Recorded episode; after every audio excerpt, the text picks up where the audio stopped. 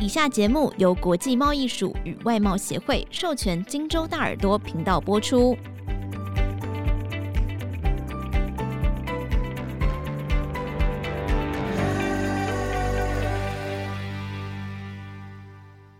欢迎收听《金贸航海王》，用声音带你跨越地平线，探索世界大小事。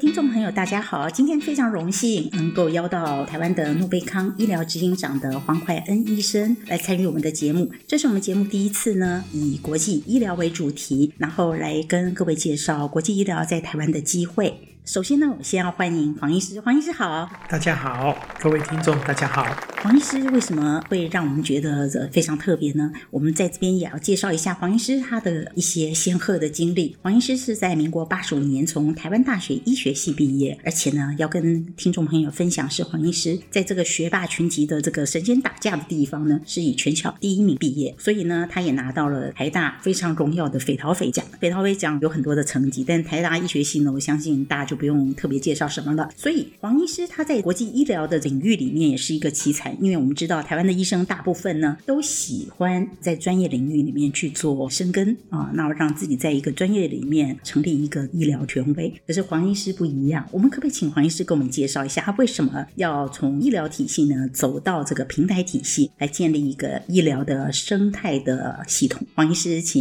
是，当然本身也是我自己本身的医学背景啊，我本身当时候啊，也是马来西亚的侨生，所以我有两个国家的这种文化的身份，所以我有这种优势。那在语言上面，我们有特别的优势。就除了自己本身的专业以外，我就可以跨足，因为你到当地要去发展另外一个医疗，你必须要有好的人脉系统，你必须要对当地的风土人情有所知道，那您说的话，别人才会相信。所以我后来愿意跨足到国际医疗。主要的一个原因，是因为我看到很多国外的华人，他们在当地，他们所遭遇到的医疗系统，他们需要花很多的钱，但是却不能够得到好的帮助、好的照顾。反观台湾的医疗是非常先进，而且价钱是很亲民的。那于是乎，我在六七年前就有这个想法，说我应该协助这些国外的人回到台湾来，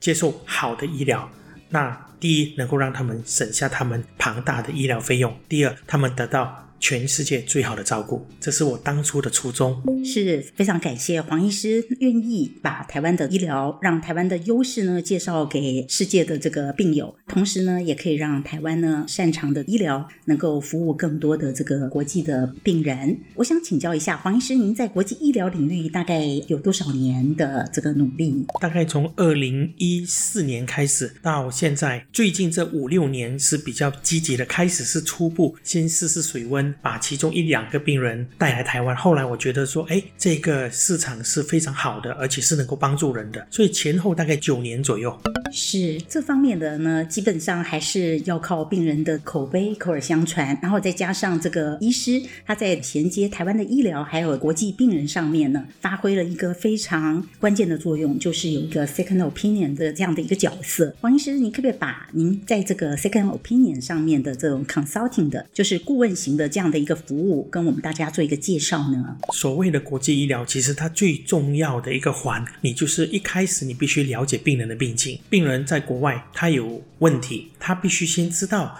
我们台湾国内对他这个疾病的看法是怎么样。于是乎呢，我们要很快速的在七个工作天里面，尽量给病人一个 second opinion，所谓的第二意见咨询。通常这个第二意见咨询啊，如果您在国外。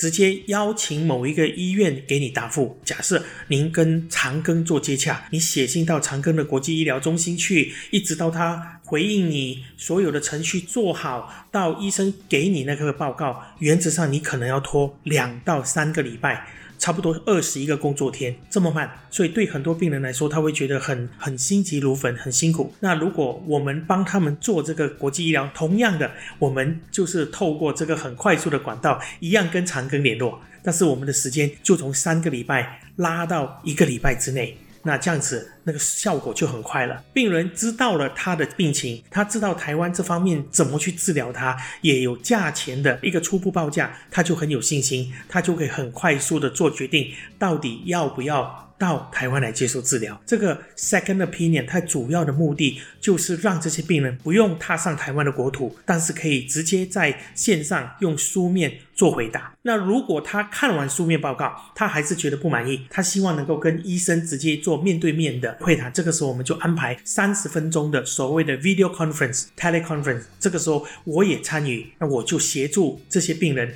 跟。当地台湾本身的专家直接做面对面的一个线上的一个咨询，这个时候我们就沟通。跟病人之间沟通，因为主要的原因是因为你要知道，当地外国的华人他的中文的接受度跟台湾不一样。台湾的医师在讲的过程当中，中文的程度很高，他讲的过程当中他会忘记对方到底听不听得懂。那你知道国外的人他也不好意思跟你说拍谁我听不懂啊，或者我听不懂你刚才讲的那一段话，到底你要表达的是什么东西？我们医生比较不会用。术语那个叫做 layman 是外行人的术语去跟病人讲，所以这个时候就会碰到，我们就要充当这个桥梁去解释。所以好的国际医疗的 second opinion 就增加了病人的信心，他就对他的病情很亲切的了解。这个时候他很快的就可以做决定，要不要到台湾来接受治疗。是的，那个病人和医疗机构和台湾医生的这个沟通的桥梁，实在是扮演一个非常重要的角色。我们目前台湾。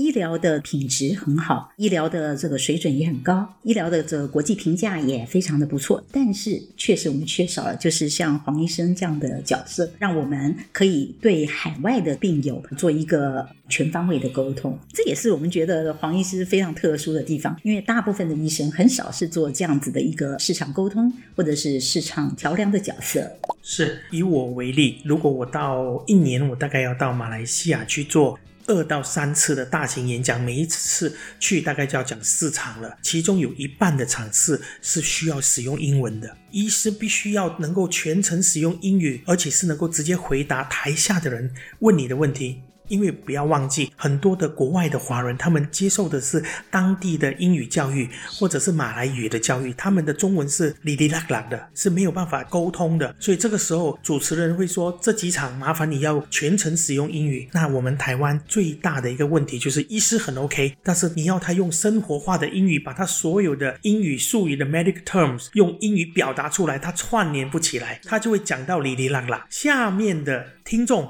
听到你这样的英语，他们就会开始怀疑到底你行不行。他们不会去想说，哦，因为他是来自于中文的国家，所以他的中文讲得很好，英文讲得不好没有关系。有些时候人会误会，觉得说，哇，他讲得这么差，会不会他的医术也很差？这是很冤枉的地方。我们就是要去克服这个问题。了解。所以黄医师觉得说，台湾的医疗和新加坡的医疗可能在伯仲之间，可是，在英语和病人沟通的这个部分，可能台湾就落居了下风。所以在这个地方，黄医师事实的这个角色的扮演，就可以当一个很好的沟通角色，让病人充满了信心。当然。主要是当我们第一次要在国外做宣传的时候，你能不能够吸引海外的华人来听这个演讲？你用对他们能够接受的语言，你才能够事半功倍。你面对一群如果真的他只会讲闽南语，他只会讲广东话的客户，你这时候你用中文去跟他讲，他也是有听没有懂。所以这个时候他听完了，他无法回答，无法去接受那个讯息，这也不对。所以我们就必须要。熟悉各种不同的语言，有些时候的场合，你非得用客家话讲。你非得要用闽南语讲，你才能够吸引到下面的那一些人，他们才听得懂。所以一样在台湾也一样。比如说今天我们如果到中南部一些乡下，如果我们用纯中文去讲，那些阿公阿嬷他听不懂的，所以你还是得用闽南语说，他们才觉得亲切，他们就觉得这个医生真的很了解他们的状况，一样的道理。是要跟听众朋友特别介绍一下黄医师呢，他精通六种语言。刚刚黄医师已经说了，他中文很好，英文很好，广东话很好，闽南语很好，客家话很好，还有呢？还有一个马来西亚语，就是还有马来语，对，对，也很好。所以呢，在这个东南亚的市场里面的开拓上面，黄医师呢就有很强很强的穿透力，然后可以把我们台湾的国际医疗的核心的部分，在这个市场里面好好做推广。是我敢在这个地方夸口，我们台湾的医疗在整个亚洲地区基本上已经是排名第一、第二的，我们跟日本是不相伯仲的。我甚至说，我们的水准是领先新加坡的，只不过是这些国国家他们懂得如何去推广自己，把自己弄到国际舞台。我们台湾就欠缺了这方面的国际人才。我们有这个功夫，但是我们不懂得去推广，不懂得去施展，所以让很多海外的人民不知道台湾的厉害。非常谢谢黄医师。黄医师，请问一下，您有没有一个概念？比方说，国际医疗对新加坡可以带进多少多少的收益呢？国家收益？新加坡的国际医疗已经大概做了四十年，从大概一从一九八零年，它就已经蓬勃发展了。它的呃来源来自于中东，来自于印尼的华侨，来自于菲律宾、缅甸，甚至马来西亚。都有一些人会到新加坡去治他的那个国际医疗，我相信一年这几家大医院收入的费用是大概有数十亿美金，其中有好几家医院，比如说最出名的伊丽莎白医院 （Mount Elizabeth Hospital） 在乌节路的这一家医院啊，它百分之九十的营业额是来自印尼华侨跟中东人的，新加坡人是看不起的，所以你可以看到新加坡它的强调的国际医疗是。政府协助这些医院在进行，所以是非常非常强大的一个市场跟吸引力。那当然，我们也希望我们台湾政府能够这样子去支持，但是必须要有很多很多的配套。有机会我再跟大家说明。哦，真的非常谢谢，而且黄医师给我们带来一个很大的这个愿景，也就是事实上台湾的国际医疗真的可以在国际的医疗市场上面发光发热，让世界看到台湾的价值，而且也可以看到台湾的这个医疗水准技术。刚黄医师说了，他求。正了我，因为我们不是在伯仲之间，我们比新加坡高了一阶，但是我们的弱势就是在于我们国际行销上面还需要加把劲。的确是如此。那么，请问黄医师，在您这个九年从事台湾的这个国际医疗的经验里面，有没有哪件案例是让您印象最深刻的？嗯，我们就以前几天所发生的一个案例来跟大家分享。有一个五十五岁的病人，他是因为淋巴结肿胀，左边的髋关节、大腿越来越疼痛，已经到了不能走路的地步。他在当地的政府医院前后一直进出，大概一个月的时间都没有办法给他答复。于是当地的医院就说：“那因为你的案情已经越来越复杂了，我们必须把你送到吉隆坡中央医院的癌症中心去处理。”问题是大家知道，就像您到公家医院去，你需要大量的等待的时间，所以这个病人他很慌，他已经越来越不能走路，已经要坐轮椅了。于是乎，他们就透过一些朋友就打电话给我，那我们国际医疗就很快速的了解他的状况之后呢，我们在三十六个小时之内就跟他安排好医院，弄好医师的 appointment，然后呢，专车直接就到机场去接他了，就直接把他送到医院去。他从求救到医院只需要不超过三十六小时就可以做到。这是一个非常特殊的工程。我们国内有几个元老听到这样的时间，他们说这是非常了不起的。就算我们国内要拜托医生啊。就算是要靠关系拜托医生安排住院等等，我们都不能够保证在三十六个小时之内就能够住到病房去。你做到这个动作，真的是非常的令人觉得鼓励。真的，这救人一命胜造七级浮屠。然后，尤其病人在这个病痛的折磨之下呢，六神无主，他真的需要一个专业的医生或者是专业医疗服务的团队来协助他。因为我们知道，我们大概都很听过一个 term 叫做 medical agent 医。疗代理，大家大概都听过这个，大家也只限于了解医疗，不就是把你安排到医院去？这个就是医代理嘛。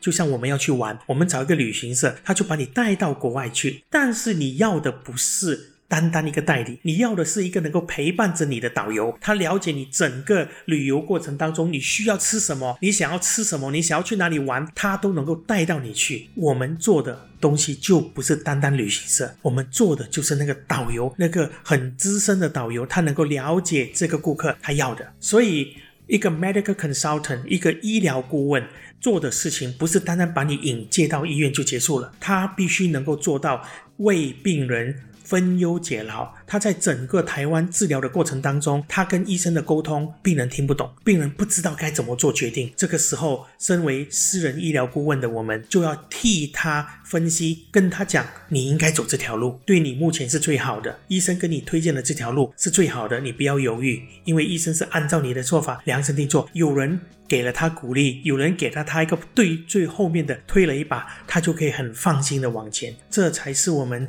最重要的工作跟最重要的想法。所以我常常病人住到医院去，我要开车到台中去探望病人，病人会觉得很感动。他说：“你不是只要引荐我来就好了吗？你还要亲自来看我。”我说：“你是我的病人啊，你在治疗的过程当中，我当然要知道你发生的情况，你好不好？我一定要来看你，让你觉得视病犹亲的感觉。”哇，我想病人在康复之后，不但会感谢这个嗯台湾的医疗，同时呢，一定会非常感谢黄医生带给他第二生命。是，这就是我们希望我们在做国际医疗，跟其他的医疗单位或者医疗代理商做的不一样。我们是他们的私人医疗顾问，我们已经做到 consultant 跟他们的一个生活上的辅导师的作用，而不是单纯的把他们引进来台湾之后就什么都不管。是，其实这是一个非常负责任，而且是一个全体系的一个服务，所以。不只是台湾的这个医疗团队要在里面扮演重要角色，同时呢，医疗咨询服务上面呢，也可以让病人在这个异地就医有很大的安全感。是的，这是很重要的一个观念。那国际医疗能不能成功，其实就在于一开始的 second opinion，它能不能很快速的给病人一个很明确的答案。当我们给出一个结果，给出一个价钱，我们都会要求医院说，您出来的价钱，除非有并发症，如果没有并发症，你应该不要超过百分之十。值的差异，因为病人他是相信了这个价钱，他准备好这个价钱才来的。他可能已经从这个报单上面看到，哦，我的整个费用大概是五万块美金。这个时候我会跟病人说，你顶多准备六万块美金应该就够了，因为我们台湾的医疗是很老实的。那我不说某一些国家，当你去到当地的时候，你真的是会好像盘纳这样子被处理。讲好是五万块美金，结果结账的时候，医院跟你要求十万块美金，你都已经结束了，你能够。不给吗？这个就是海外华人到某一些国家去，他所发生的问题。是，这也是。黄医师的这个医疗价值所在，因为他在预判这个时候呢，就已经知道那个可能术后的并发症的风险有多高，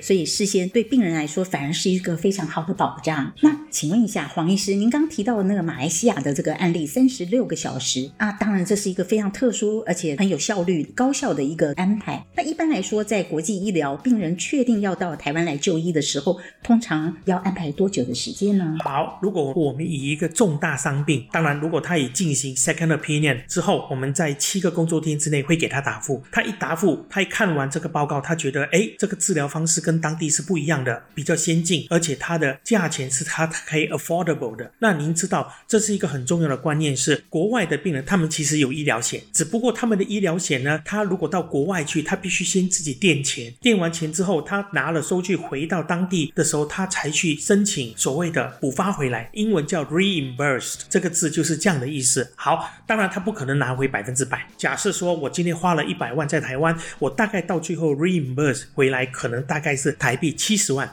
所以我大概要补贴三十万。病人自己，我们必须会跟他讲清楚，你有这笔钱吗？你 OK，你可以，你才来接受这个国际医疗到国外去治疗。当然，病人本身是因为他信任台湾的医疗。台湾的医疗的医生是很有良心的，我们不会乱做的，基本上不会发生这种事情，所以我们有了这个国际的美誉。另外请教就是说，当病人决定要接受治疗以后，好，对，如果这个病人医生已经决定他是需要做高达一个月以上，假设他需要待两个月到三个月，他需要做电疗，需要做化学治疗，或者是做免疫疗法的，他需要做三个月，这个时候我们要帮他申请 medical visa。所谓的医疗签证，这个时候医院就会快速的写一封信给卫生部。卫生部呃，应该现在不用了。现在因为 COVID 已经过了，他只要把这封信交给病人之后，病人就到 Let's say 到吉隆坡的最高领事馆去那个地方去提供说，我要到台湾去，这次是要住三个月，你就不能给我一般签证，因为一般签证是不用不用时间，是直接入境就住三十天的。那他就去申请，大概三天到四天那个 visa 下来，他就可以直接买飞机票，所以原则上不超过两个礼拜。是哦，那的病人来说，那个真的是救急如救火。那这样对他们来说真的是一个很大的保障，他们很快可以接触到这个医疗。重点是他来到台湾，他不会像一个很无辜的人。留在桃园国际机场，或者是到了台北的捷运总站之后，要怎么去某一家医院，根本毫无头绪。是我们必须安排好所有的专车，让他平安住到饭店，把他送到医院。甚至如果是以童综合而言，我们的服务是让他直接就直接住到病房了。医生是在病房跟病人见面的，所以病人是很安心的，他不用去担心在冗长的门诊去排队去看医生，他是先住到医院去，然后他很安心的情况之下换好衣服了。然后主治医师再安排好时间到病房去看，所以这种感觉大家很难想象。你大概在台湾，你不可能看到第二次这样的环境，还没有看到医生的门诊就已经住到病房。这必须要有特别的配合，跟特别的医院愿意这样子做，国际医疗才能够做到这个地步。是。那刚刚医生有听到，大部分的国际医疗的病人他都是用这个保险支付。那么，请问这保险支付的医院是不是本身都要具有一定的水准？比方说 JCI 的这个执照这些？哦，JCI 是针对美国。那美国的保险，如果他你今天这个医院有 JCI 的执照的话，也就是美国的保险直接在台湾可以使用，他就不用再花钱了。那其他的话，国国际医疗的医院，如果他有 JCI，他是认证证明他是有这个水准，能够接国际病人的。所以这个时候，对国外的病人来说，他知道哦，我今天去的这个医院是有 JCI 认证的，有 accredited，所以他们就安心了。当然，呃，可能台大。长庚他们都不用去申请 JCI，他们在国际上的知名已经够了，已经是名闻遐迩的医院，在全亚洲都是排名前五名的这些医院，它有它绝对的知名度，没有问题。那想要请教一下，就是我们最近很热门的人工智慧啊，在人工智慧的这个浪潮之下，医生可不可以多谈一谈？就是他在这个服务病人上面，我们可以利用这样子的一个新科技来帮我们带来什么样更有效率，或者是更有医疗价值的一个服务呢？当然，人工智慧目前。还是比较偏重在医疗的诊断跟一些流程上面去改进，就像台大医院吴明贤老师所说的啊，他的台大的急诊处使用了医疗，就就快速的做了很多的通管道。对国际医疗来说，这个帮忙有。但是就没有像国内大量的病人，他需要做分类的时候这么厉害。那人工智慧用在哪里呢？用在协助医生判断。比如说今天这个影像，医生不管你有多经验，他心中总是会有一个问号：到底我说的这句话，到底我做这个判断，我的成功率是多少？再加上人工智慧协助他，他本来有八五成的把握，人工智慧在后面给他拍一个肩膀说：“你放心吧，我有百分之九十五的把握。”那他加起来就知道，原来我大概做这个。诊断这个治疗这个方式是正确的，所以人工智慧是协助医生，但是我们不要忘记，不要把人工智慧就摆在第一位，而忘记了医生或者护理人员本身的专业跟尊严。人工智慧它毕竟是智慧，它是很理性的，它是机械，它不是人文。面对国际医疗，人性服务。才是最重要的，而不是一堆很多很多的机械的东西充斥在医院里面，结果人没有笑声，人没有笑容，人没有那种和蔼可亲的感觉，你还是没有办法做好国际医疗。这就是黄医师给我们最大的一个个感觉，就是一般病人和医生沟通的时候呢，医生可能专业繁忙，或者是他思绪全部都在治疗的方案里面，所以呢，和病人的沟通就没有办法这么畅所欲言。可是黄医生有，因为他重视到人际的沟通，人的感觉，人的情感，所以在人工智慧的这个造浪之下呢，黄医师没有淹没在里面。不会，不会，我们会好好的利用人工智慧去协助我们做更好的一个进展。是跟听众朋友分享一件事情，在我们来之前呢，我们用一个模拟的案例，有一个马来西亚的肾脏癌的病友，那么要征求台湾国际医疗服务方案，然后呢，ChatGPT 呢就给我们一些回答，那我们有请黄医师过目。黄医师，您看完了这个 ChatGPT 的回答，您的感觉是什么？我觉得 ChatGPT 在这一个题目的回答上面相当的中肯了，他已经列出，比如说他是一个马来西亚的人，他已经列出马来西亚前面三家最好的医院能够处理这个。病人的。那后来这个 ChatGPT 也在问，万一我想要到国外去呢？我有哪一些选择？他也列出了像美国几间很出名的。当然，我跟各位报告，这些国际有名的医院，你都要准备好美金差不多五十万到一百万的价钱。这些东西在台湾来说是不可能的，不可能这么贵的。我给大家一个例子哈，一个换肝的病人，一个 liver transplant 的病人，如果他是在台湾给最好的。比如说高雄长庚，他去换肝三个月，他在台湾要住的费用，连同换肝、连同 ICU、连同住院，大概是在台币七百万到八百万。大家觉得很贵，对不对？哇，七八百万怎么可能？我们怎么拿得起？但是。这个费用如果是在新加坡的话呢，它的费用是新加坡币七十万新币乘以二十三，乘以二十三就是台币一千六百万，等于是台湾的两倍再多一点。所以你可以知道天价。所以你要选择外国医院，你要看你的口袋够不够厚啊！你不要随便选择国外的、美国的什么 Memorial Sloan Kettering 或者 MD Anderson。我当然知道这个是世界顶尖的癌症中心。问题是你去到，你连你的房子都要卖掉，都还不一定能够付款。同样的，你到新加坡去，你会碰到同样的价钱。新加坡的费用是跟美国几乎是一样的，他们已经以先进国自诩了，他已经在东南亚里面不再是东南亚那个等级的国家。所以你到新加坡、到日本、到澳洲去，你要付出的都是天价的医疗费。所以 ChatGPT 就在回答说：“那台湾呢？台湾也非常好，台湾的台大、荣总、长庚医院这三巨头在亚洲来说已经是前五名的。我们这三家医院的等级超过中国三零一人民医院，超过上海复旦医院。我们这三家医院的等级是非常高的。还有一家大家可能没有注意的，就是慈济医院。慈济医院也提供非常好、非常高级的医疗。台湾的这四个医疗团体已经在台湾已经变成四大护法了，要做。国际医疗是绰绰有余的，只要他能够 refine，把他的那个步骤、他的服务的步骤跟那个硬体稍微再纯化一点，台湾的国际医疗绝对在世界上是可以跟其他国家抗衡的。这是我的想法。是真的衷心希望台湾的国际医疗体系能够在它的这个坚实的背景之下呢，能够发扬光大。一方面呢，可以把台湾的这个价值在国际间做一个很好的推广；另外一方面呢，也让台湾的这个医疗体系呢，能够为全球的这个角色呢，扮演一个很积极的作用，就像台湾护国神山，不只是只有台积电，我们的国际医疗恐怕是未来的下一个。大家分享几个台湾在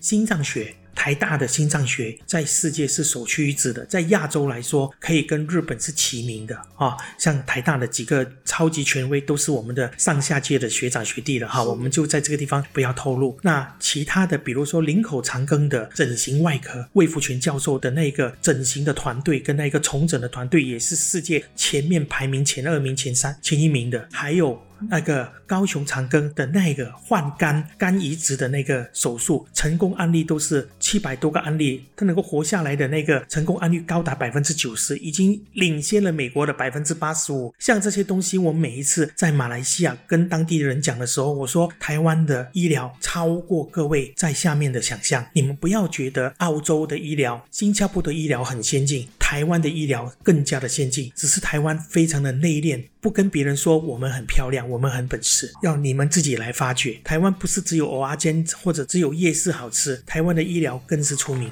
非常谢谢黄医师帮我们台湾的医疗做这么好的国际的推广。我们希望有朝一日，在黄医师还有这个医疗院所的努力之下，可以让台湾的国际医疗在世界上看到它真正的亮光。我们也希望有一天，我们的政府能够重新的开启跟中国之间的管道，因为大量的中国人他们。希望到台湾来做接受治疗。中国不是不好，中国医疗水准也很高，但是中国的服务水平绝对不能跟台湾比。中国的医师、中国的护理师，他们的服务的那个态度不能够跟台湾比。台湾的医师是真的是非常 humble，很谦虚，只是可能不善于辞令，但是他们的态度一定是友好的。所以我们觉得，如果有一天能够开放的话，让中国大陆的人民来台湾好好的接受治疗，这个才是增加台湾大量的医疗费用，哈，能够让。台湾赚入大笔的医疗的收益，这也是所有的大医院能够希望能够看到的乐观其成的事情。